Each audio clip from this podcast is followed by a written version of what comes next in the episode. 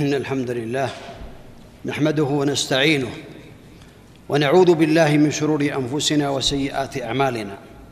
من يهده الله فلا مضل له ومن يضلل فلا هادي له وأشهد أن لا إله إلا الله وحده لا شريك له وأشهد أن محمدا عبده ورسوله صلى الله عليه وعلى آله وأصحابه وسلم تسليما كثيرا.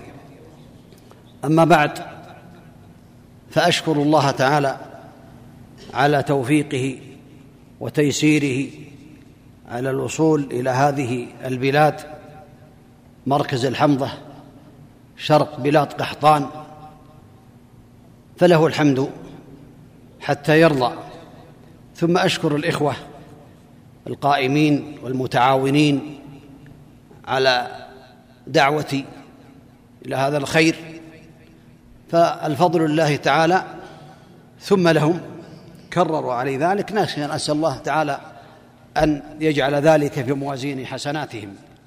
لا شك ولا ريب أن العمل الصالح هو الذي يكون على هدي النبي عليه الصلاة والسلام لأن العمل لا يقبل إلا بشرطين الإخلاص لله تعالى وأن يقصد بهذا العمل وجه الله عز وجل.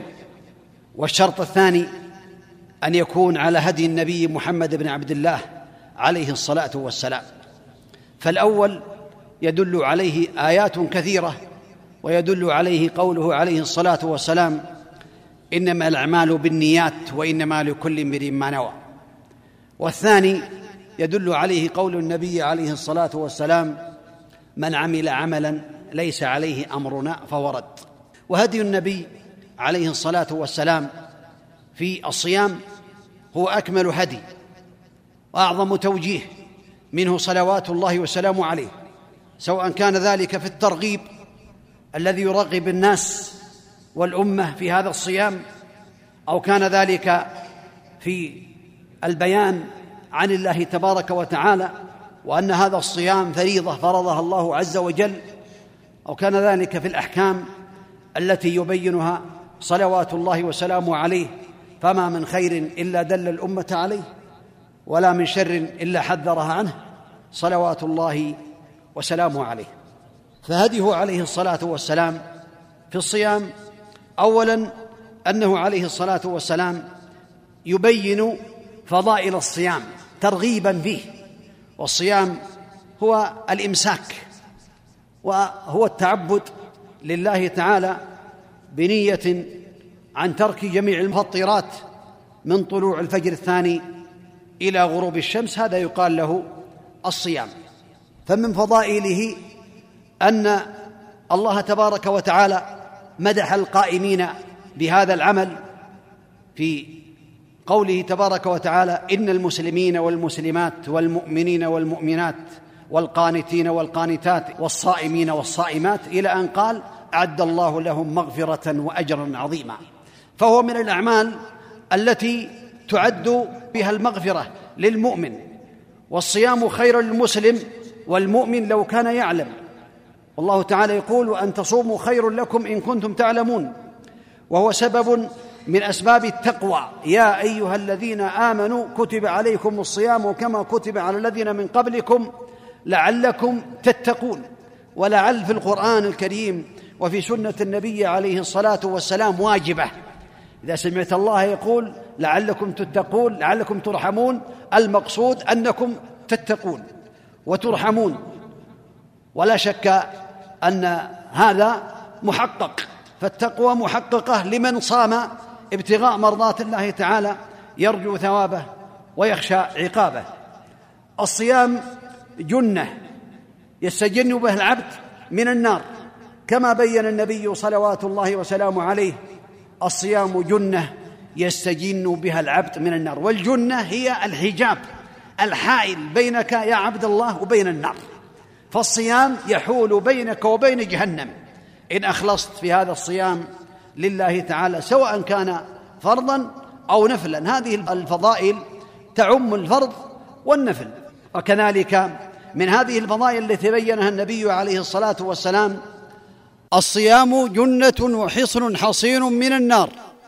جنة وحصن حصين أن تدخل حصنا محصنا. وتغلق الأبواب فكأنك دخلت هذا الحصن. وحصنت نفسك من النار وحميت نفسك من عذاب الله تبارك وتعالى سواء كان نفلا أو فرضا. وهذا من فضل الله تبارك وتعالى. الصيام جنة عن الشهوات أي حجاب عن الشهوات. يحجب بين العبد ويحول بين العبد وبين الشهوات المحرمة. ولهذا قال النبي صلوات الله وسلامه عليه يا معشر الشباب من استطاع منكم الباءة فليتزوج الباءة النفقة والمؤنة والقدرة على كل الأحوال. من استطاع منكم الباءة فليتزوج فإنه أغض للبصر وأحسن للفرد ومن لم يستطع فعليه بالصوم فإنه له وجاء. الوجاء أي هو كأنه مخصي كأنه قد رضت خصيتيه فلا يستطيع أن يصل إلى الرغبة التي كان يستطيع أن يصل إليها. فهو له وجاء أن يحول بينه وبين الشهوات المحرمة ويعينه على طاعة الله تعالى وطاعة النبي صلوات الله وسلامه عليه. الصيام يباعد الله تعالى النار عن وجه صاحبه باليوم الواحد سبعين خريفا بينه وبين النار. كما ثبت عن النبي عليه الصلاة والسلام أنه قال من صام يوما في سبيل الله بعد الله بين وجهه وبين النار سبعين خريفا أي سبعين سنة. يوم صمته في سبيل الله. ومن أهل العلم منهم القرطبي رحمه الله تعالى قال يوما في سبيل الله أي في طاعة الله تعالى وطاعة النبي عليه الصلاة والسلام. من أهل العلم من فسر هذا بالطاعة أي في سبيل الله في طاعة الله. لأن في الجهاد الأفضل أن يفطر إذا كان يشق عليه. لكن من أهل العلم من قال بأنه معنى ذلك في سبيل الله أي في طاعة الله تعالى. وقد أوصى به النبي عليه الصلاة والسلام أبا أمامة فقال عليك بالصوم فإنه لا مثل له لا مثل له في الأجر والثواب ورفعة الدرجات عند الله تعالى والوقاية من نار جهنم. وهذا من فضل الله تبارك وتعالى فالصوم شأنه عظيم. قد بين النبي عليه الصلاة والسلام أن الصيام له باب خاص في الجنة أبواب الجنة الثمانية فيها باب يقال له الريان لا يدخل منه إلا الصائمون. ثم يغلق بعد ذلك كما بين النبي عليه الصلاة والسلام إن في الجنة بابا يقال له الريان يدخل منه الصائمون يوم القيامة. وهذا من فضل الله تعالى على عباده. والصائمون سواء كانوا في رمضان أو في غير رمضان الحديث عام والله تعالى أعلم. وكذلك قول النبي عليه الصلاة والسلام في حديث أبي هريرة من أنفق زوجين في سبيل الله نودي من أبواب الجنة يا عبد الله هذا خير هذا خير أي فتعال. ينادى من أبواب الجنة فمن كان من أهل الصلاة دعي من باب الصلاة ومن كان من أهل الجهاد دعي من باب الجهاد ومن كان من أهل الصيام دعي من باب الريان ومن كان من أهل الصدقة دعي من باب الصدقة. فقال أبو بكر رضي الله عنه بأبي أنت وأمي يا رسول الله ما هناك أحد يدعى من هذه الأبواب كلها؟ أو هل من ضرورة على أن يدخل الإنسان أو يدعى من هذه الأبواب؟ فبين النبي عليه الصلاة والسلام أن ذلك ممكن وقال وأرجو أن تكون منهم أو قال وأنت منهم أو كما قال النبي صلوات الله وسلامه عليه. يعني أبو بكر يدعى من جميع الأبواب من باب الجهاد ومن باب الصلاة ومن باب الريان ومن باب الصدقة لأنه ساهم في هذه الأبواب. فالصيام له شأن عظيم بينه النبي صلوات الله وسلامه عليه. وهو من الخصال التي تدخل الجنة. قال النبي عليه الصلاة والسلام للصحابة من أصبح اليوم منكم صائما فقال أبو بكر أنا. فقال من تبع اليوم منكم جنازة؟ فقال أبو بكر أنا. فقال عليه الصلاة والسلام من أطعم اليوم منكم مسكينا؟ فقال أبو بكر أنا. قال من عاد اليوم منكم مريضا؟ فقال أبو بكر أنا. فقال النبي عليه الصلاة والسلام ما اجتمعت هذه الخصال في امرئ إلا دخل الجنة. وفي رواية ما اجتمعت في يوم إلا دخل الجنة. هذه الخصال العظيمة. زيارة المرضى والصدقة على الفقراء والمساكين واتباع الجنائز. هذه من الأمور التي تدخل الإنسان الجنة كما بين النبي صلوات الله وسلامه عليه. وهو كفارة لما يحصل من الإنسان من الأخطاء الواقعة سواء كان من الفرائض أو النوافل. فإن النبي عليه الصلاة والسلام كان يصوم عليه الصلاة والسلام صيام التطوع كثيرا. كان يصوم حتى يقال لا يفطر ويفطر حتى يقال لا يصوم. والمعنى أنه عليه الصلاة والسلام كان إذا حصل له شيء من الفراغ صام عليه الصلاة والسلام وإذا انشغل بالجهاد وبأمور المسلمين أفطر حتى يقال لا يصوم عليه الصلاة والسلام. لكنه كان يكثر الصيام عليه الصلاة والسلام تحرى صيام الاثنين والخميس عليه الصلاة والسلام وكان يصوم عليه الصلاة والسلام عاشوراء وكان يصوم شعبان كما قالت عائشة رضي الله عنها كان يصومه كله إلا قليلا وثبت عنه عليه الصلاة والسلام أنه ما وصل شهرين متتابعين إلا شعبان ورمضان. أما قول عائشة كان يصومه إلا قليلا هذا في الغالب في الغالب أنه لا يصومه كل عليه الصلاة والسلام يصومه إلا قليلا. وفي القليل كان يصومه كاملا يصوم شعبان كاملا ثم يصوم بعده رمضان. ولهذا قال النبي عليه الصلاة والسلام حينما سئل عن ذلك فقال إنه شهر تعرض فيه الأعمال على رب العالمين وأحب أن يعرض عملي وأنا صائم عليه الصلاة والسلام. هذا شعبان هو شهر بين رجب ورمضان. وقال يغفل عنه الناس غفلة فهو يحب أن لا يكون من أهل الغفلة عليه الصلاة والسلام. وكذلك بين النبي عليه الصلاة والسلام بقول فتنة الرجل في أهل بيته وفي ماله وفي ولده وجاره تكفرها الصلاة والصيام.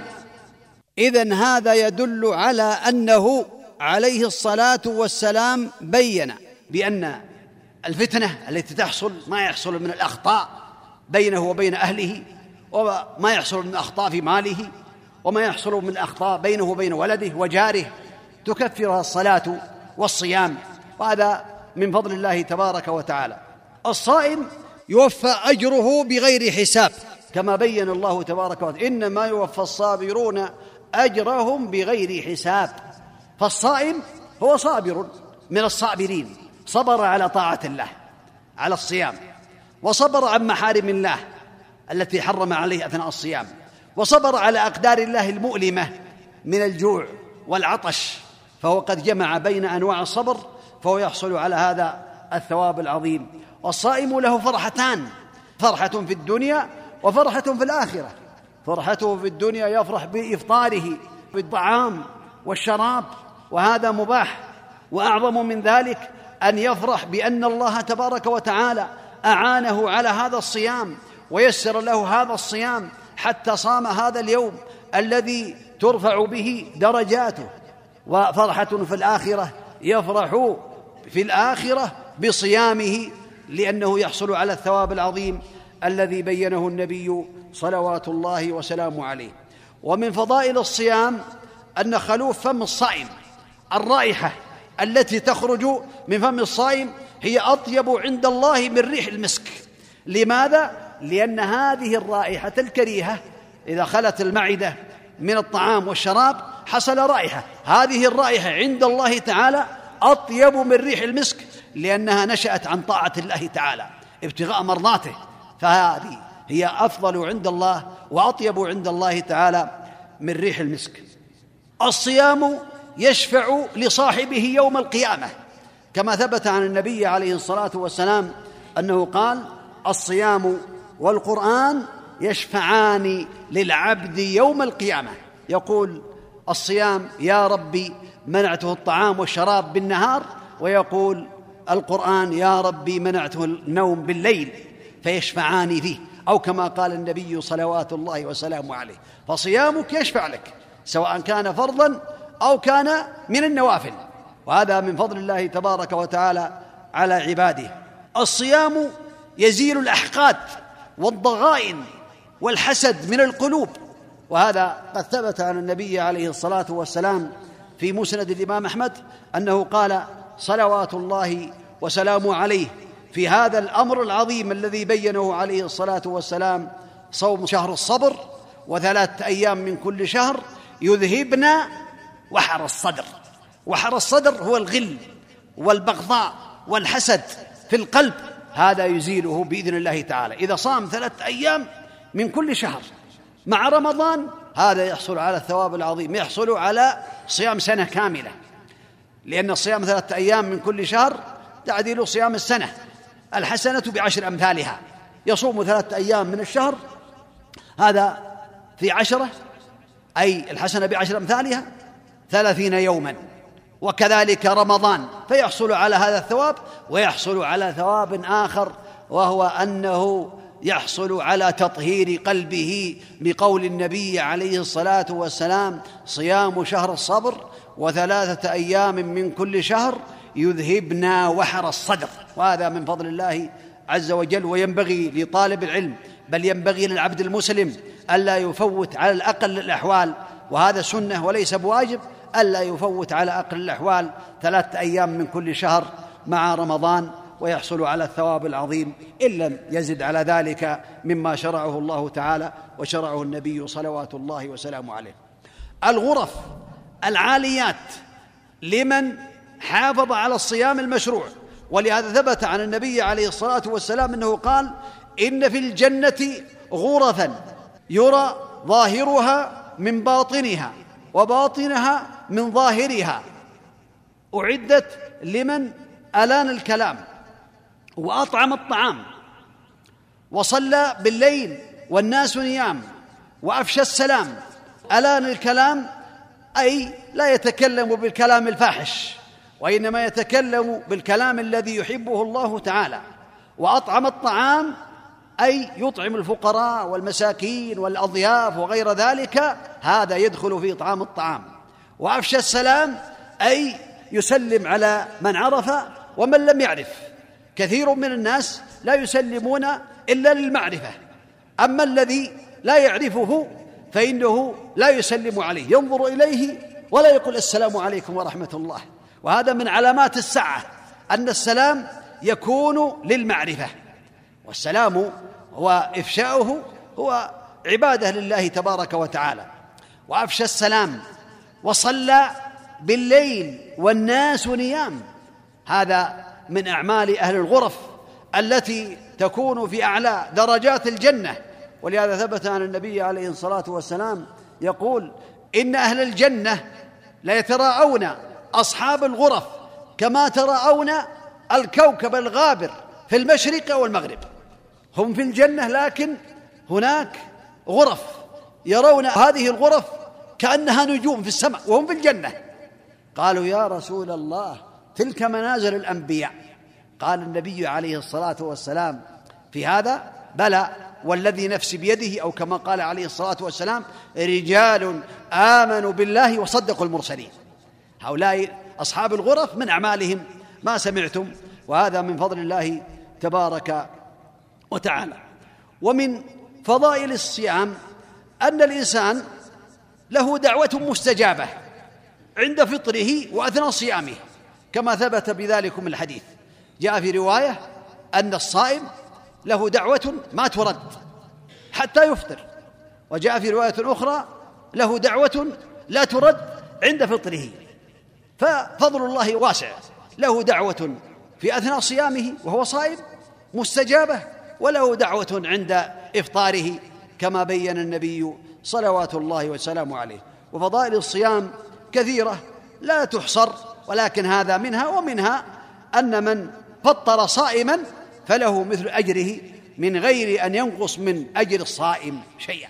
وهذا من فضل الله تبارك وتعالى. فطرت مئة من الناس ابتغاء مرضات الله تعالى ولو كانوا أغنياء لك من أجورهم. من غير أن ينقص من أجورهم شيء. وهذا من فضل الله تعالى على عباده سبحانه وتعالى.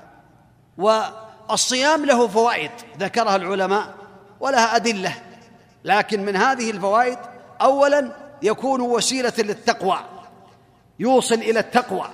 والتقوى هي العمل بطاعة الله على نور من الله يرجو ثواب الله وترك معصية الله على نور من الله يخشى عقاب الله وهي ترك المحرمات والقيام بالواجبات على الوجه الذي يحبه رب الأرض والسماوات. هذه التقوى. فهذا الصيام من الوسائل التي توصل لهذا التقوى. كما قال الله تعالى يا أيها الذين آمنوا كتب عليكم الصيام كما كتب على الذين من قبلكم لعلكم تتقون. ومن هذه الفوائد التي يستفيدها الصائم يجنيها الشكر. يشكر الله تعالى لقوله لعلكم تشكرون. ولعل واجبه فمن صام فإنه يشكر الله تعالى. ومن أسباب ذلك والعلم عند الله تعالى وقد ذكر بعض أهل العلم أن الإنسان إذا أفطر وهو صائم على الماء البارد في وقت الظمأ فإنه يجد لذة عظيمة يشكر الله تعالى عليها. يعني يجد النعمة العظيمة عند الإفطار برد الماء بعد الظمأ وكذلك الطعام بعد الجوع فيشكر الله تعالى. يذكره فضل الله تعالى يقول الحمد لله. أما إذا كان دائما شبعان فإنه بالغالب ينسى أو يغفل عن هذا. لكن هذا من فضل الله تعالى وهذا من فضائل الصيام. يطهر الطبع. ويطهر النفس كما سمعتم في الحديث يا معشر الشباب بل استطاع منكم الباءة فليتزوج فإنه أغض البصر وأحسن للفرج ومن لم يستطع فعليه بالصوم فإنه له إياه. يرقق القلب فيتخلى ويتحلى بالذكر لله تعالى والفكر. يكون قلبه رقيق إذا كان صائما لأن الصيام يكسر كبرياء نفس ويذكر الإنسان برحمة الله تعالى ويذكر بالفقراء والمساكين من هذه الناحية وهذا من فضل الله تبارك وتعالى. وكذلك يضيق مجاري الشيطان لأن الدم يجري من ابن آدم مجرى الدم. الشيطان يجري من يجري من ابن آدم مجرى الدم. ولهذا قال النبي عليه الصلاة والسلام لرجلين قال على رسلكما فإنها صفية بنت حيي. قالوا سبحان الله يا رسول الله. قال إن الشيطان يجري من ابن آدم مجرى الدم فخشيت أن يقذف في قلوبكما شرا. فهذا الصيام يقلل هذه المجاري للشيطان. يجمع أنواع الصبر. هذا الصيام صبر على طاعة الله وصبر عن محارم الله وصبر على أقدار الله المؤلمة. يصبر على الصيام ويصبر عن محارم الله التي حرم عليه وقت الصيام وهي المفطرات ويصبر على أقدار الله المؤلمه وهي الجوع والعطش فإنه يجد لذلك ألم. يتبين بهذا الصيام من كان عابدا لمولاه ومن كان عابدا لهواه. فإن العبد إذا كان صائما لله فالله تعالى يتبين له وهو يعلم السر أخفى لا يخفى عليه خافية. لكن هذا يظهر اختمار. فإن العبد المؤمن لو تقطع رقبته في الغالب بعضهم عامة ما يمكن أن يفطر يوما من رمضان لأنه يعلم بأنه فريضة ولا يستطيع أن يفعل ذلك. بينما لو كان الإنسان عابدا لهواه وغير متق لله وغير مراقب لله تعالى فإنه يستتر من الناس ولا يستتر من الله وهذا يستخفي من الله ولا يستخفي من الناس. لماذا؟ لأنه عابدا لهواه وليس عابدا لمولاه وهذا من الأمور التي تميز الصائم ومن الفوائد التي تبين بأن الصيام له فضائل عظيمة كذلك يعرف الغني قدر نعمة الله تعالى عليه لأن الله أنعم عليه بالغنى فيأكل ويشرب بينما هناك من الناس الفقراء الذين لا يجدون الطعام وخاصة في بعض البلدان غير هذه البلاد فيجدون ألم العطش وألم الجوع فإذا صام وجد الجوع. ذكر بأن هناك من الناس من يحصل له الفقر فشكر الله تعالى على نعمه التي أنعم بها عليه. له فوائد صحية في البدن لأن الإنسان يأتيه أمراض بسبب الأطعمة. ولهذا ذكر شيخنا ابن باز رحمه الله تعالى بأن هناك بعض المؤتمرات اجتمع فيها أو في هذا المؤتمر ستمائة طبيب. ستمائة طبيب من الأطباء من أقطار العالم. وأجمعوا كلهم على أن أكثر الأمراض في العالم هي من أنواع الأطعمة وأنواع الأشربة المختلفة. هذا من أسباب الأمراض. كثرة الطعام وكثرة الشراب وتنوع هذه الأطعمة والإكثار من ذلك والشبع من ذلك هذا يسبب أمراضا ولهذا الله تبارك وتعالى جعل في الصيام أنه يحمي الإنسان ويكون له حمية في بعض الأيام أو في شهر رمضان فيحصل على هذا الثواب العظيم وعلى هذا الفضل العظيم بالنسبة لهذه الفضائل. أما شهر رمضان فله خصائص تخصه غير الصيام منها أن الله تعالى أنزل فيه القرآن. القرآن نزل في شهر رمضان. كما قال الله تبارك وتعالى شهر رمضان الذي أنزل فيه القرآن هدى للناس وبينات من الهدى والفرقان. فمن شهد منكم الشهر فليصمه هذا أنزل الله تعالى فيه القرآن. وثبت في الحديث أن الكتب كذلك كتب السماوية أنزلت في رمضان. وهذا يدل على فضل هذا الشهر.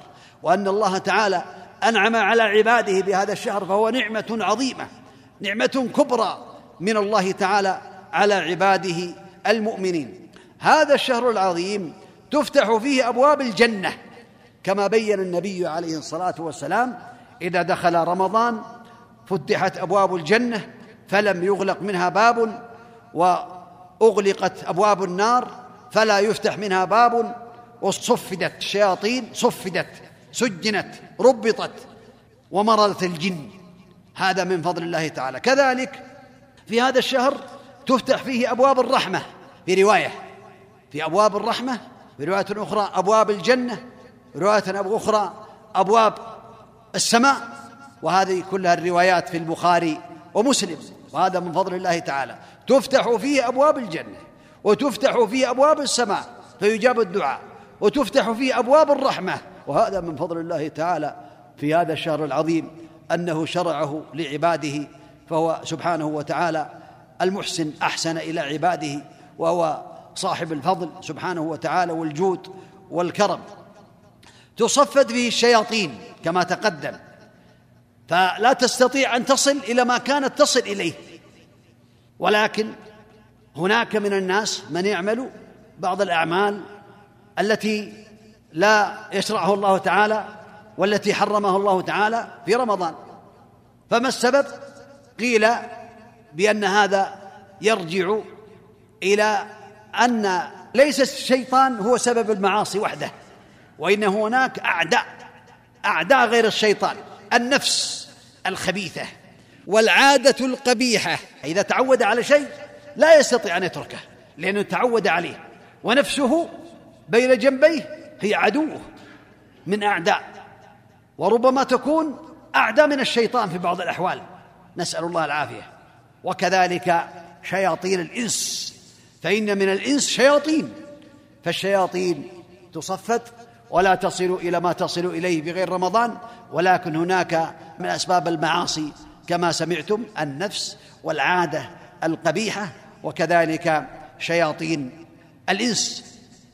ومن هذه الفضائل التي بينها النبي عليه الصلاة والسلام أنه ينادي مناد إذا دخل رمضان. يا باغي الخير أقبل ويا باغي الشر أقصر. ينادي مناد إذا دخل رمضان بهذا النداء. فالذي يريد الشر ويبغي الشر فعليه أن يقصر في هذا الشهر. ويا باغي الخير صاحب الخير وصاحب الرغبة في الخير عليه أن يقبل. ولهذا ثبت عن النبي عليه الصلاة والسلام أنه قال لله في كل ليلة عتقاء من النار. كل ليلة يعتق الله تعالى من النار عتقاء فلعل الله تعالى ونسأل الله تعالى أن يجعلنا وإياكم من عتقائه من النار. ووالدينا ووالديكم وجميع المسلمين المؤمنين الصادقين المخلصين إنه على كل شيء قدير. عتقاء يعتقهم الله تعالى من النار. وهذا من فضل الله تبارك وتعالى على عباده. لله فيه ليلة خير من ألف شهر. أي في رمضان. من حرمها أو من حرم خيرها فقد حرم الخير كله وهي ليلة القدر. من حرمها الله تعالى عبده حرمها حرمها نفسه بسبب ذنوبه وبسبب نفسه وبسبب عدم توفيق الله له سبحانه وتعالى. لأن الله يقول فلما زاغوا أزاغ الله قلوبهم والله لا يهدي القوم الفاسقين. فمن حرم هذه الليلة وفضل هذه الليلة التي العمل فيها خير من ألف شهر. كما قال الله تعالى إنا أنزلناه بليلة القدر أي القرآن. وما أدراك ما ليلة القدر؟ ليلة القدر خير من ألف شهر. وألف شهر هي أكثر من ثلاث وثمانين سنة. هذا عمر طويل. فيكونه يعبد الله تعالى في ليلة واحدة. تكون هذه الليلة أفضل من هذه الأيام من ثلاث وثمانين وأربعة أشهر أو أربع وثمانين. تقسم ألف شهر ويكون الناتج فوق الثمانين إما ثلاث وثمانين أو أربع وثمانين وأشهر هذا يدل على فضل ليلة القدر. وأن من حرم خيرها فقد حرم الخير كله كما بين النبي عليه الصلاة والسلام. وهذا من فضل الله تبارك وتعالى أن أعمار العباد قليلة. إن مد الله في عمره إلى الستين إلى السبعين وقليل من يجوز ذلك. كما قال النبي عليه الصلاة والسلام أعمار أمتي بين الستين والسبعين وقليل من يجوز ذلك. انظر إلى من تجاوز السبعين في القبائل وفي الناس في جماعتك. هل الذي تجاوز السبعين قليل أو كثير؟ تجدهم قليل. وقليل من يجوز ذلك. فأنعم الله تعالى على عباده بهذه الليلة. في كل سنة في كل رمضان أكثر من ثمانين سنة في العبادة وفي الفضل. فهذا من فضل الله تعالى على عباده. فينبغي للمسلم بل يجب عليه أن يشكر الله تعالى على هذا الفضل العظيم الذي تفضل به سبحانه وتعالى على عباده. تجاب فيه الدعوات في هذا الشهر تجاب الدعوات في رمضان. لأنه تبارك وتعالى ذكر هذه الآية بين أحكام الصيام في آيات الصيام ذكر هذه الآية وإذا سألك عبادي عني فإني قريب أجيب دعوة الداعي إذا دعان. فليستجيبوا لي وليؤمنوا بي لعلهم يرشدون. فالدعوات في رمضان مستجابة من العبد المقبل على الله تعالى الصادق الراغب في الخير تستجاب الدعوات فيه كما بين النبي عليه الصلاة والسلام. شهر الذكر والشكر ولتكبروا الله على ما هداكم ولعلكم تشكرون. فهو للذكر والشكر في هذا الشهر وهذا من فضائل العظيمة التي بينها النبي عليه الصلاة والسلام. شهر الصبر سمعتم في الحديث صيام شهر الصبر وثلاث أيام من كل شهر يذهبن وحر الصدر. صيام رمضان يكفر الخطايا. كما بين النبي عليه الصلاة والسلام بقوله في رمضان الصلوات الخمس والجمعة إلى الجمعة ورمضان إلى رمضان مكفرات ما بينهن ما اجتنبت الكبائر. إذا اجتنبت الكبائر فهذه الأمور تكفر السيئات. صيام رمضان يكفر الذنوب الصغائر.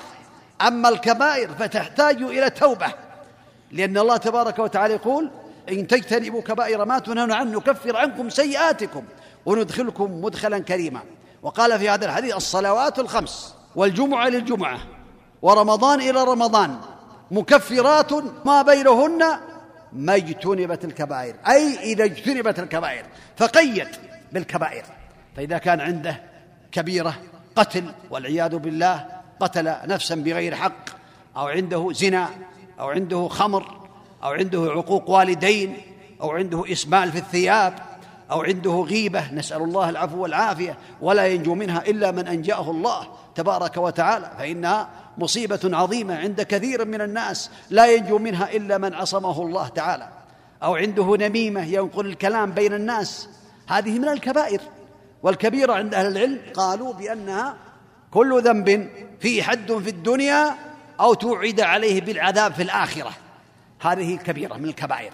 إذا الكبائر لا تكفر إلا بالتوبة لا تكفر لا بحج ولا بصوم إلا بالتوبة.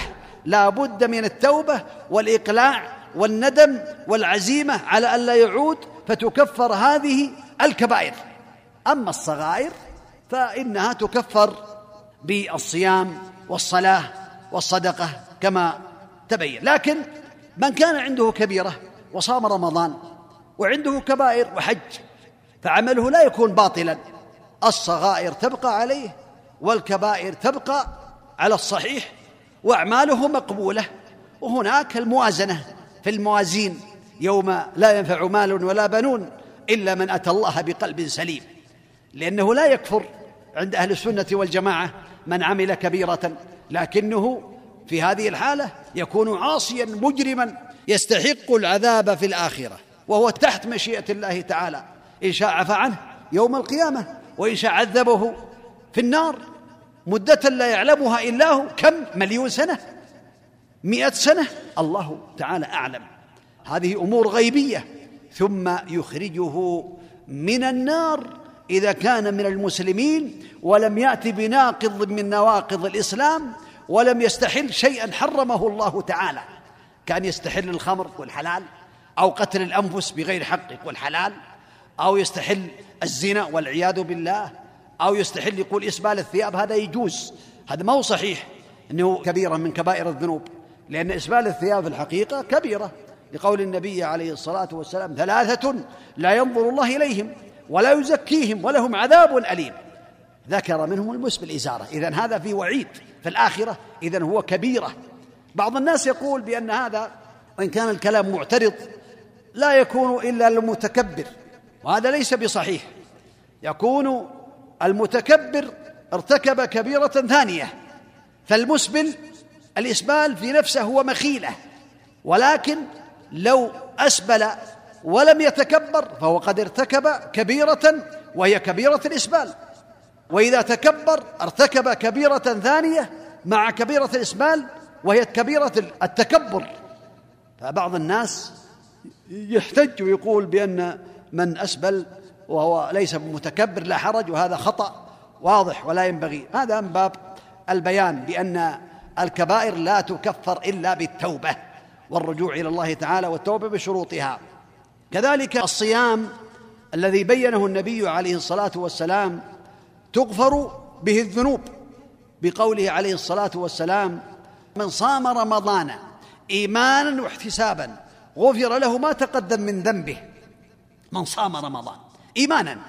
أي إيمانا بأن الله تعالى فرضه على عباده وأنه شرعه لعباده سبحانه وتعالى وجعله ركنا من أركان الإسلام. إيمانا بذلك. واحتسابا أي يرغب الثواب. صام رغبة فيما عند الله وفي ثوابه. ما صام متابعة للناس ولا عادة تعود عليها من الصغر ولا ينظر إلى الثواب. ولا يحب أن يحصل على الثواب يوم لا ينفع مال ولا بر وإنما متابعة. إذن قال من صام رمضان إيمانا واحتسابا غفر له ما تقدم من ذنبه وهذا من فضل الله عز وجل. كذلك الصيام هو من الأمور العظيمة التي إذا أدركها الإنسان أدرك الشهر ولم يغفر له فهذا قد دعا عليه جبريل. وأمن النبي عليه الصلاة والسلام على ذلك. جاء جبريل النبي عليه الصلاة والسلام ورق المنبر فقال آمين. آمين آمين. فسالوه فقال إنه أتاني جبريل. فقال من أدرك والديه أحدهما أو كليهما فلم يغفر له أبعده الله. أي أبعده الله من رحمته. قل آمين. قال فقلت آمين. هذا دعاء من جبريل. سيد الملائكة أجمعين يدعو وسيد البشر محمد بن عبد الله يؤمن بل سيد الجن والإنس يؤمن. من أدرك والديه أحدهما أو كليهما فلم يغفر له فأبعده الله. قل آمين قال فقلت آمين. قال من ذكرت عنده فلم يصلي عليك فأبعده الله. قال فقلت آمين. اللهم صل وسلم عليه اللهم صل وسلم عليه. قال من أدرك رمضان ولم يغفر له فأبعده الله. قال فقلت آمين. هذا أمر عظيم. فإذا أدرك رمضان ولم يغفر له دل على خبثه ودل على طوية في قلبه وفي نفسه خصلة خبيثة ولم يغفر له لأنه لم يقم بما أوجب الله تعالى عليه ولم يرغب فيما عند الله تعالى من الفضل ولم يقم بما أوجب الله عليه في هذا الصيام فحينئذ متى يتوب؟ متى يغفر له إن لم يغفر له في رمضان؟ هذا أمر عظيم ينبغي للمسلم أن يعلم هذا. إدراك رمضان ترفع به الدرجات عند الله تعالى. فقد ثبت أن رجلين أسلما من بلي في عهد النبي عليه الصلاة والسلام فأما أحدهما فمات. شهيدا في سبيل الله.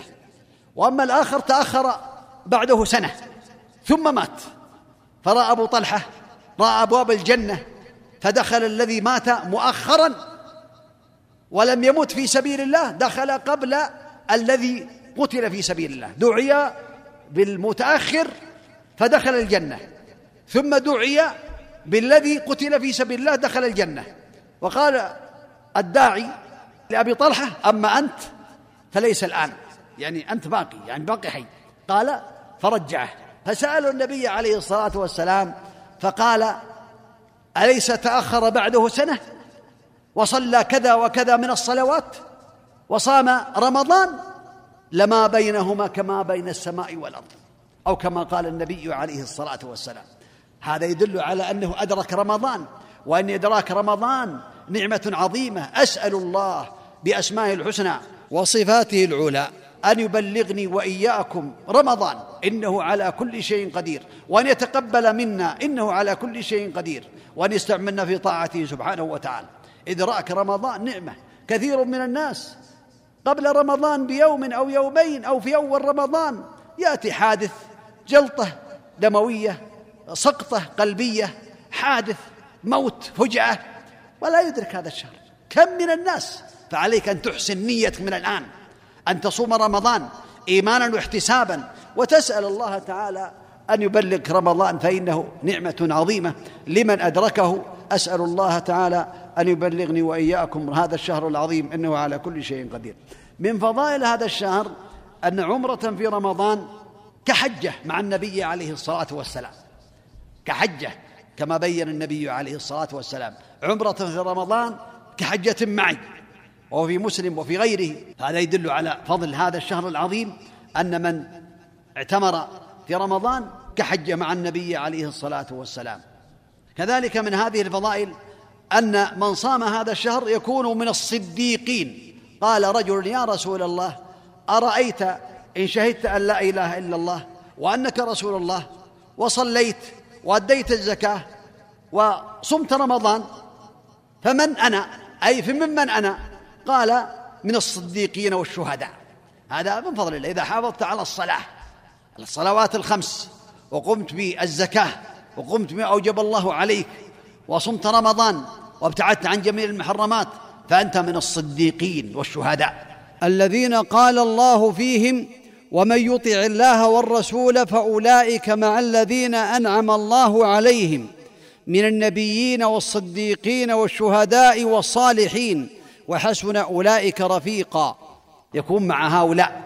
ويدخل الجنة كما ثبت عن النبي عليه الصلاة والسلام أنه جاء إليه رجل قال يا رسول الله أرأيت إن صليت المكتوبات وصمت رمضان وأحللت الحلال وحرمت الحرام أدخل الجنة؟ فقال النبي عليه الصلاة والسلام نعم اللهم صل وسلم عليه. قيام رمضان هذا من السنن. فقد ثبت عن النبي عليه الصلاة والسلام أنه قال من قام رمضان إيمانا واحتسابا غفر له ما تقدم من ذنبه. تقدم من صام رمضان إيمانا واحتسابا غفر له ما تقدم من ذنبه. من قام رمضان أي صلاة التراويح وقيام رمضان هي صلاة التراويح وهي سنة. ثبتت عن النبي عليه الصلاة والسلام حث عليها وصلاها عليه الصلاة والسلام. صلى ثلاث ليالي أو أربع ثم اعتزل الناس ولم يخرج عليهم خوفا من أن يفرض القيام على امته عليه الصلاة والسلام. فبقي سنة. من حافظ على هذه الصلاة فإنه يغفر له كما بين النبي صلوات الله وسلامه عليه.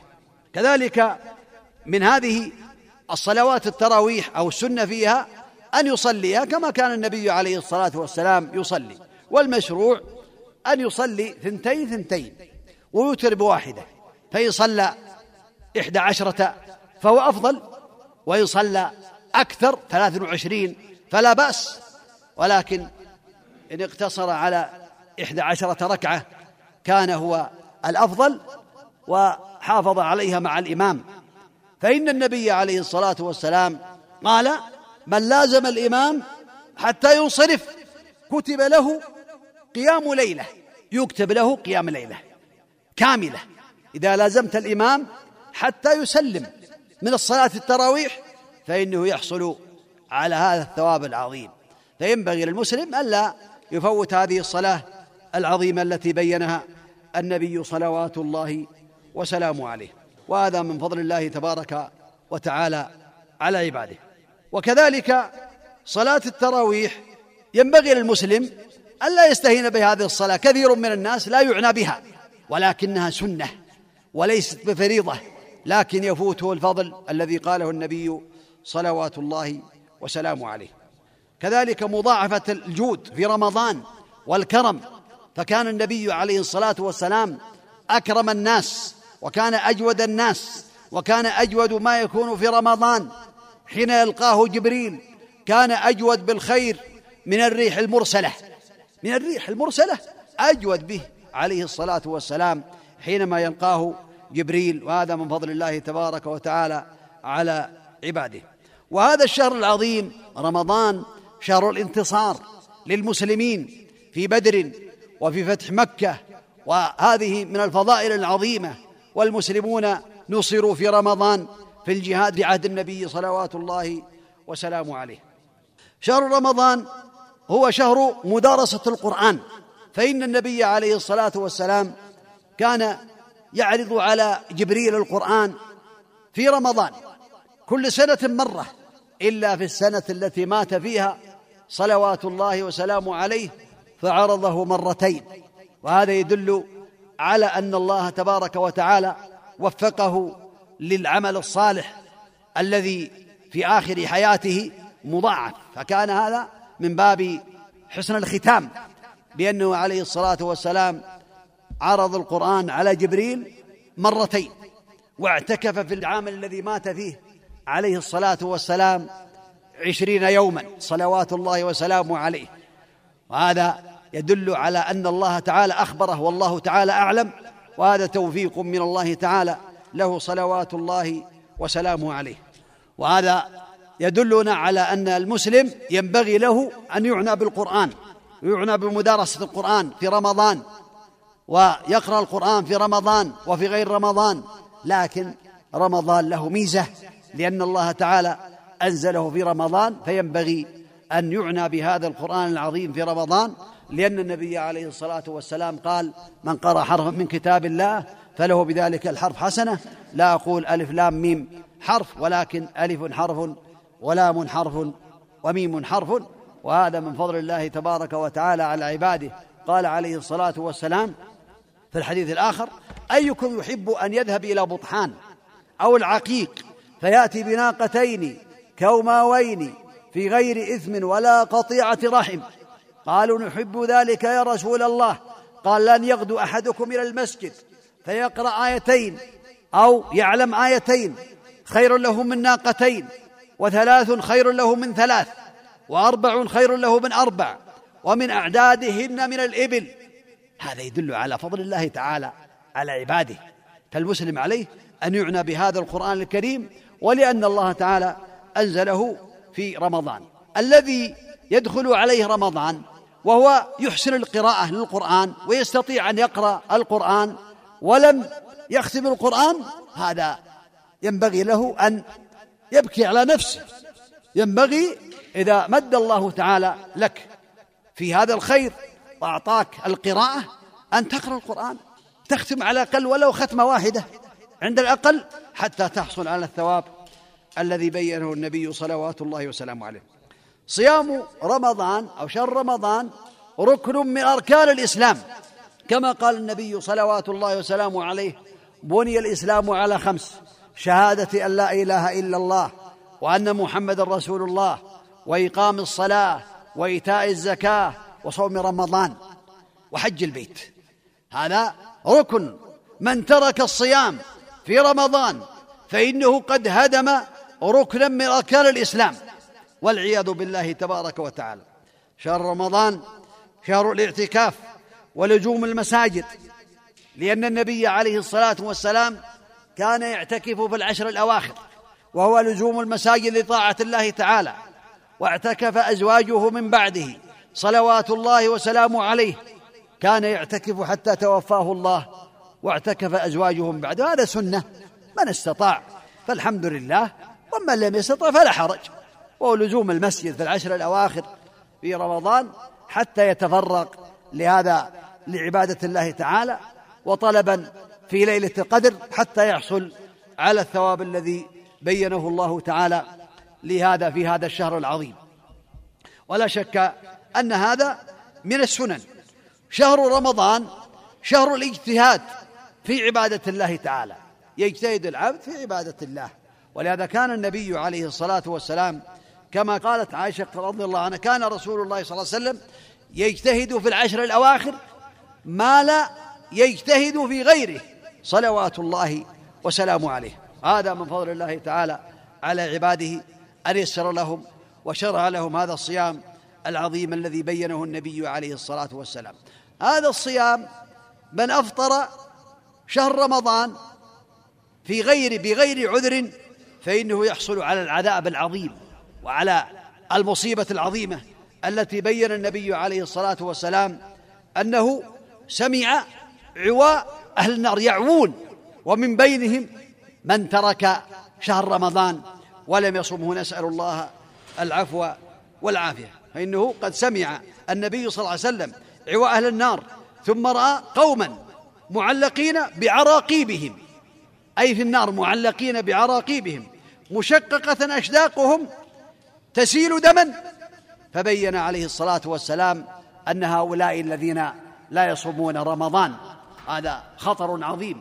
فالمسلم عليه أن يعنى بهذا الشهر العظيم وخاصة الشباب عليهم أن يعنوا بذلك فإن الشيطان حريص على هذا. أما الأحكام التي ينبغي للمسلم أن يعلمها. فاولا رمضان هو ركن من أركان الإسلام. ينبغي للمسلم أن يعلم بأنه فريضة. فرضها الله تعالى في كتابه وفرضها رسوله عليه الصلاة والسلام بقوله سبحانه وتعالى يا أيها الذين آمنوا كتب عليكم الصيام. كتب فرض كما كتب على الذين من قبلكم. وبقول النبي عليه الصلاة والسلام بني الإسلام على خمس شهادة أن لا إله إلا الله وأن محمدا رسول الله وإقام الصلاة وإيتاء الزكاة وصوم رمضان وحج البيت. وأجمع المسلمون قاطبة على أن الله تعالى فرض على عباده فرضا مؤكدا صيام شهر رمضان الذي أنزل فيه القرآن. إذن هو فريضة وركن من أركان الإسلام.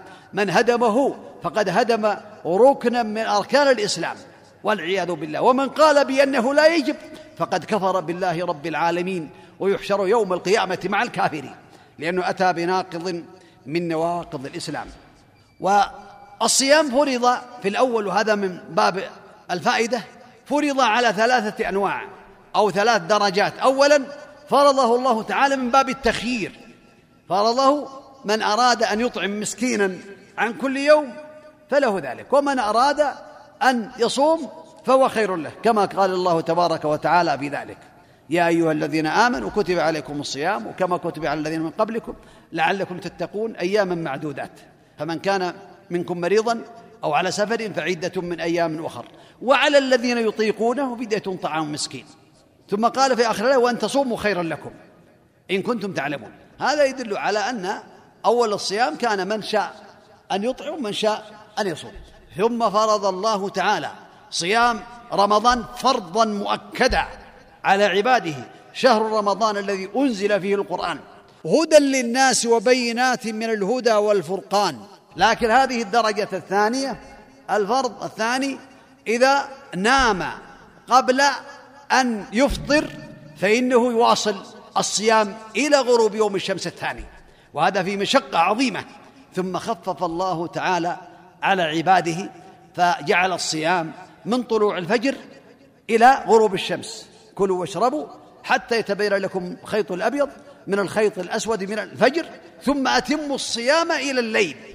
إذا هذا يدل على أن الله خفف على عباده ففرض صيام شهر رمضان من طلوع الفجر الثاني إلى غروب الشمس والحمد لله على تيسيره على عباده.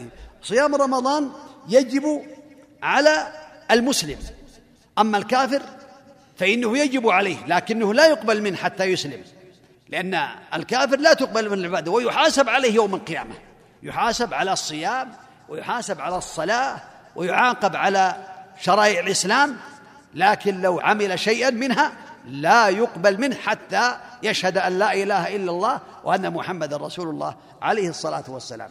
الأمر الثاني من شروط وجوب الصيام البلوغ. فلا يجب على غير البالغ. لا يجب على غير البالغ. البالغ هو الذي بلغ خمسة عشر عاما أو أنزل بالإحتلام أو بغيره أو أنبت الشعرة المعروفة الشعر الخشن. هذا ثلاثة أمور يبلغ بها الإنسان. أي واحدة تأتي قبل فقد بلغ. بلغ خمسة عشر عاما فإنه يجب عليه الصيام لأنه قد بلغ. أنبت الشعر الخشن حول القبل فإنه قد بلغ. أنزل باحتلام أو بغيره فإنه قد بلغ. تزيد المرأة بأمر الرابع وهو الحيض. فإذا حاضت فإنها قد بلغت. لكن الأفضل للمسلم أن يعود الشباب الأطفال على الصيام كما كان الصحابة رضي الله عنهم يفعلون. كانوا يصومون صبيانهم حتى أنهم يعطونهم اللعب من العهن من الصوف في المسجد. إذا بكوا فإن هذا يدل على تدريب الولد من الصغر من السنة السابعة إذا ميز يدرب على الصيام ويعطى الجوائز ويشجع حتى أولا يكتب له هذا الصيام في موازين حسناته وكذلك في موازين حسنات والده لأنه عان عن الخير. وكذلك إذا بلغ فإنه يكون قد تدرب على الصيام فلا يفكر في الإفطار ويشجع الصغار ويعطون الجوائز ويشكرون على هذا. وهذا فعله الصحابة رضي الله عنهم لكنه لا يجب وجوبا عليه وإنما يشرع لولي أمره أن يعوده على ذلك وأن يدربه على ذلك وأن يشجعه على ذلك حتى يحصل الثواب العظيم للجميع من شروط الصيام التي يجب بها العقل. فلا يجب على المجنون والمعتوه لأن النبي عليه الصلاة والسلام قال رفع القلم عن ثلاثة الصغير حتى يبلغ والمجنون. هذا من فضل الله تبارك وتعالى أن المجنون لا يجب عليه الصيام.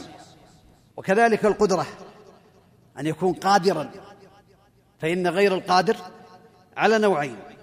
إما أن يكون مريضا مرضا مزمنا لا يرجى برؤه فإن هذا لا يجب عليه الصيام وإنما يطعم عن كل يوم مسكينا. عنده مرض نسأل الله لنا ولكم العافية. ولكن هذا المرض مزمن لا يرجى برؤه. يقول الطبيب بأنه لا يمكن أن يبرأ. فهذا يطعم عن كل يوم مسكينا ويدخل معه الشيخ الهرم العجوز الكبيرة التي لا تستطيع الصيام لا يكلف الله نفسا إلا وسعها. يطعم عن كل يوم مسكينا. أما إذا كان المرض يرجى برؤه يقال بأنه يشفى إن شاء الله بعد سنة بعد سنتين من الأمراض غير المزمنة. فإنه يؤخر هذا الصيام حتى يستطيع أن يصوم. والمرض الذي يرجى برؤه أن يضره. يكون هذا المرض إذا مرض فإنه يضره ويشق عليه. فهذا يجب عليه الإفطار إذا كان يضره ويشق عليه. أما إذا كان هذا الصيام لا يضره ولكن عليه مشقة عظيمة فإنه كذلك يفطر. أما إذا كان هذا المرض لا يضره ولا يشق عليه عنده زكام عنده ألم في السن عنده صداع وهذا المرض لا يضره ولا يشق عليه فلا يجوز له أن يفطر. إذن المريض الذي يشق عليه المرض أو يضره فإنه يفطر أما الذي لا يضر مرض ولا يشق عليه فإنه لا يفطر. كذلك الإقامة. لا يجب الصيام على المسافر لكنه يقضيه كما قال الله تبارك وتعالى في الآية فإذا كان مسافرا فلا يجب عليه الصيام ولكن يجب عليه قضاء. وهذا من الأمور المعلومة. الخلو من الموانع الموانع للنساء خاصة كالحيض والنفاس فإنه لا يجوز المرأة أن تصوم وهي حائض ولا وهي نفساء لكن عليها أن تقضي بعد رمضان. هذا من الأمور التي ينبغي للمسلم أن يعلمها. كذلك يثبت دخول الشهر بأمرين إما بمشاهدة الهلال وإما بإكمال شعبان ثلاثين يوما. وهذا الحمد لله متيسر عندنا يذاع من المجلس الأعلى للقضاء في هذه البلاد يذاع بأن الشهر دخل أو يذاع بأنه يكمل شعبان ثلاثين يوما إن لم يروا الهلال وهذا من فضل الله تعالى متيسر. أركان الصيام له الركنان يقوم عليها. الركن الأول النية من الليل. ينوي من أول رمضان بأنه يصوم رمضان. ثم ينوي كل يوم من بداية قبل السحر لأنه يصوم هذا اليوم. لأن النبي عليه الصلاة والسلام قال في الحديث الصحيح لا صيام لمن لم يبيت النية من الليل ولكن النية أمرها سهل والحمد لله. فإذا تسحر قد نوى إذا تسحر إذا قام وشرب وأمسك عن الطعام والشراب فقد نوى. فالنية أمرها سهل والحمد لله. يعني ما هناك مشقة في النية ولو قيل بأنه مستحيل أن يكون هناك عمل بدون نية لقيل بأن هذا صوابا فلا بد من النية ولكن معنى النية أمرها سهل. إذا تسحر لماذا تسحر؟ لأنه يريد يصوم. طيب لماذا أمسك عن الطعام والشراب؟ يريد أن يصوم. فالخلاصة أن النية هي ركن الأول من أركان الصيام. الركن الثاني الإمساك عن جميع المفطرات من طلوع الفجر الثاني وهو المنتشر في الأفق. هذا هو الفجر الثاني. أما الفجر الكاذب الأول فهو كذنب السرحان أي كذنب الذيب في السماء عمودي.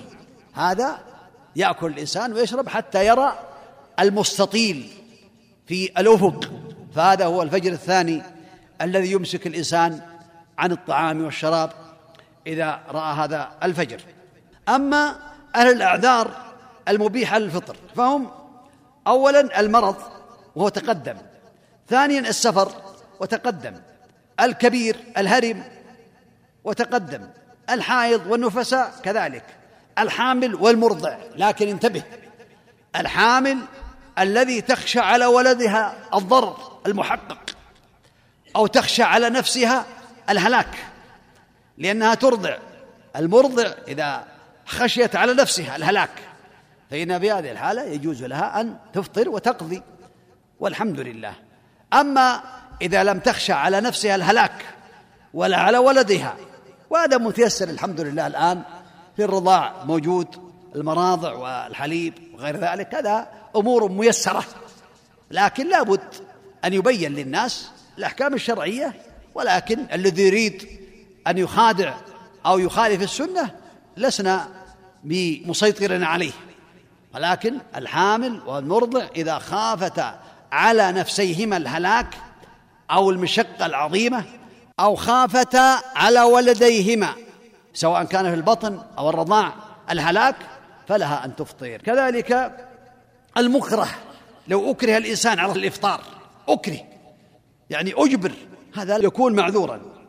كذلك من أحتاج للإفطار لدفع ضرورة غيره يدفع الضرر غيره غريق. سقط في البير. أنا أقول أنا صايم أنا ما أدخل في هذا الماء. أخشى أن يدخل بطني ماء. لا. أنت تنقذ معصوما. أو حريق. حصل حريق. وأطفاه الناس ولا يستطيعون أن يطفئوا هذا الحريق إلا بالإفطار. تقوم يفطرون. لأنهم ينقذون المعصومين من الحريق أو الغرق أو غير ذلك. هذا الحمد لله هذا يعفى عنهم. من خشي على نفسه الهلاك. خشي.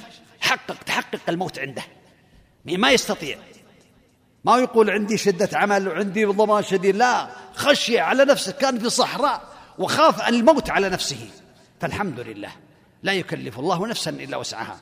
هذه الأمور التي يعذر فيها الإنسان. أما المفطرات التي تفطر الصائم فهي أولا الجماع في شهر رمضان. فإنه من أعظم المفطرات ومن أعظم الجرائم. ومن أعظم المهلكات. فإذا فعل ذلك الإنسان فعليه أن يتوب إلى الله لأنه قد فعل جريمة عظيمة وعليه كذلك مع التوبة أن يصوم هذا اليوم إذا كان يصلي وعليه كذلك أن يكفر اعتاق رقبة يعتق رقبة.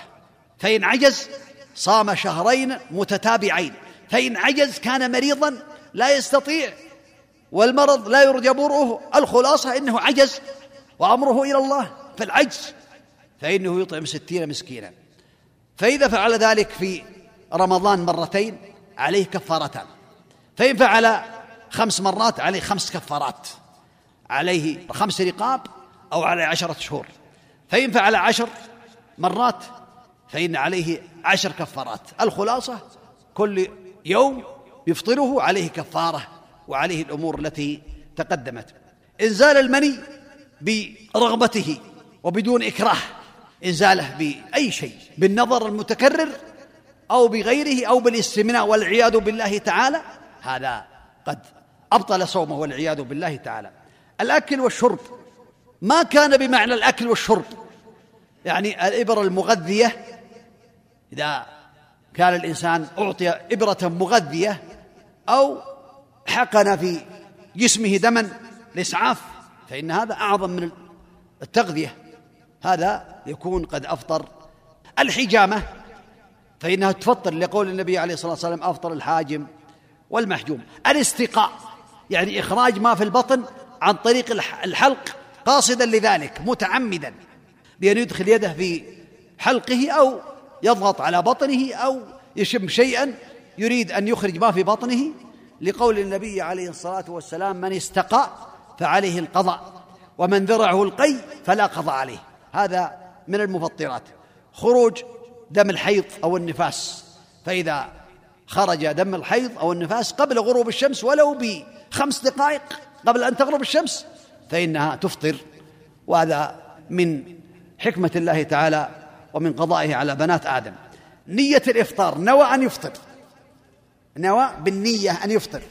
ولكن قبل أن يفطر توقف فإنه يعتبر بهذا قد أفطر ويقضي هذا اليوم. مثال ذلك كان مسافرا أراد السفر وقرب الطعام والشراب وأراد سبحان الله آكل أتم صومي ما بقي إلا خمس ساعات أربع ساعات ها؟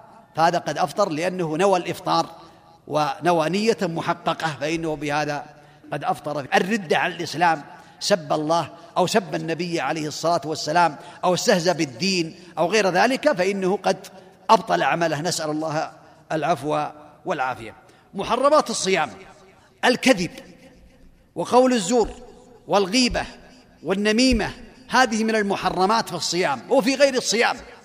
ولهذا قال النبي عليه الصلاة والسلام في الحديث الصحيح من لم يدع قول الزور والعمل به فليس لله حاجة فإن يدع طعامه وشرابه.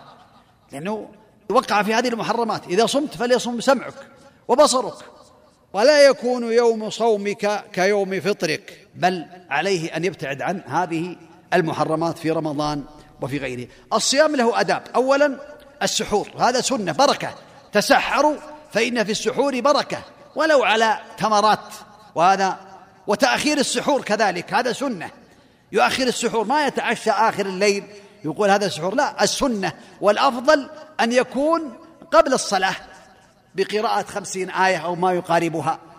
هذا الأفضل. وتعجيل الإفطار هذا السنة.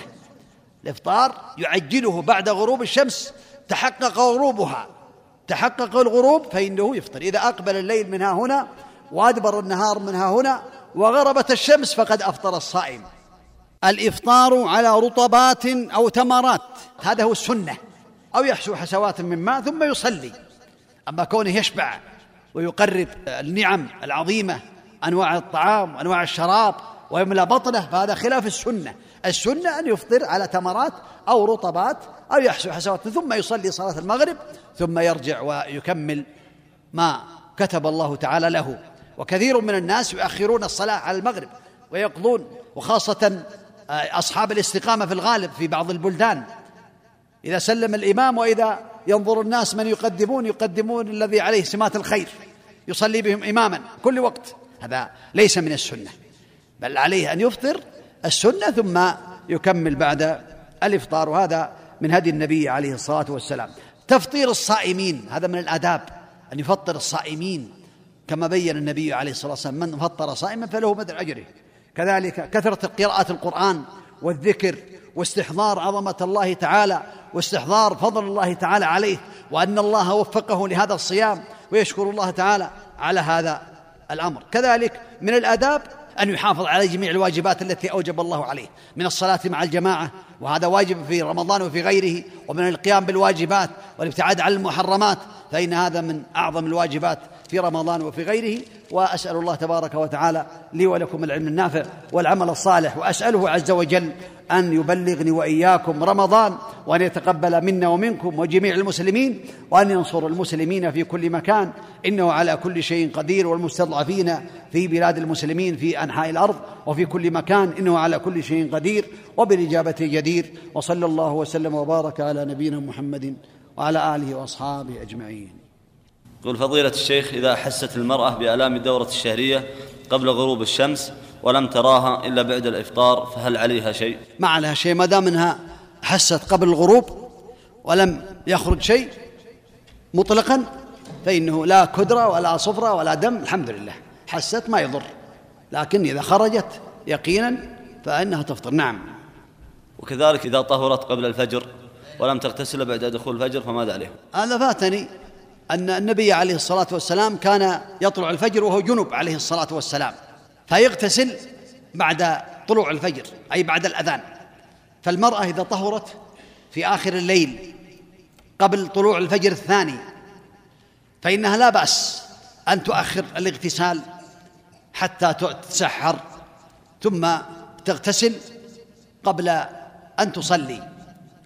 وكذلك الجنب إذا طلع الفجر وهو جنب وإذا ذهب يغتسل فات السحور فالحمد لله يتسحر ثم بعد السحور يغتسل حتى ولو بعد طلوع الفجر. لكن المنهي عنه والمحرم هو أن يجامع بعد طلوع الفجر. نعم. فضيلة الشيخ ما حكم استخدام السواك للصائم؟ السواك سنة في رمضان وفي غيره وبعد الزوال وقبله. الحمد لله. نعم. أما من يقول بأنه يزيل الرائحة الكريهة التي يحبها الله تعالى فليس صحيحا لأن هذا الرائحة هذه خلوف فم الصائم يخرج من المعدة لا يزيلها السواك ولا غيره. نعم. نفع الله بعلمكم يكثر في شهر رمضان المبارك الإسراف في المآكل ومن ثم ترمى في النفايات ولا تحفظ فهل من توجيه؟ الإسراف الله تعالى نهى عن الإسراف وكلوا واشربوا ولا تسرفوا إنه لا يحب المسرفين.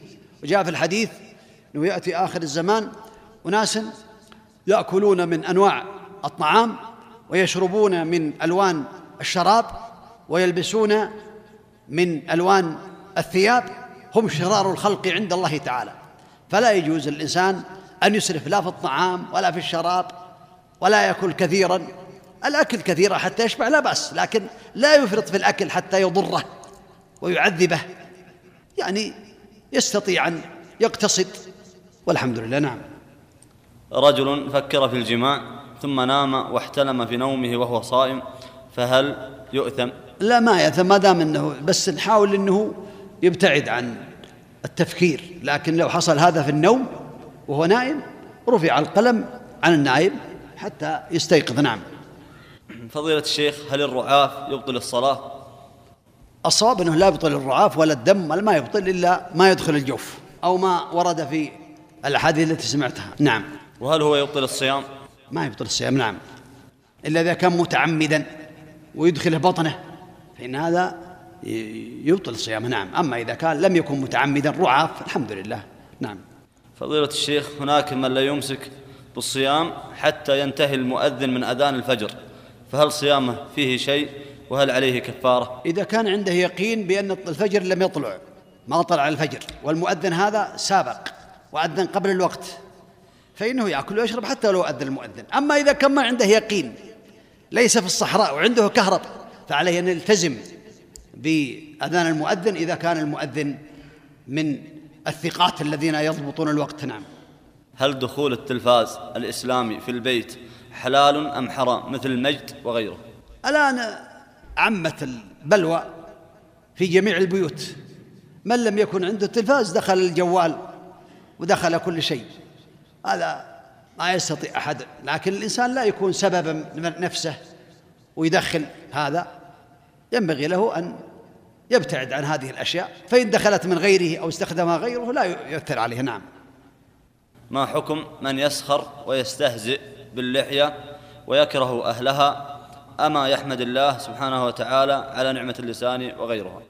على كل حال إذا كان يكره اللحية لأنها سنة النبي عليه الصلاة والسلام ولأنه من ربى لحيته فهو ناقص ولأن النبي عليه الصلاة والسلام شرعه فهو يكون كافر بالله رب العالمين مرتد عن دينه لا يقبل حجه ولا صدقته ولا صيامه ولا أعمال أما إذا كان يكره اللحية من أجل شخص الإنسان يكره الإنسان ويكره لحيته فهذه معاصي معصية. أما إذا كان يكره اللحية لأن الرسول شرعها عليه الصلاة والسلام ولأنه سنها عليه الصلاة والسلام. فهو قد اعترض على النبي عليه الصلاة والسلام وعلى تشريعه والعياذ بالله خطر والإنسان عليه أن يتقي الله تعالى. نعم. هل من نصيحة لمن يتعاطى المخدرات ولمن يروجها على الشباب؟ وهل لها أثر على الدين والأسرة؟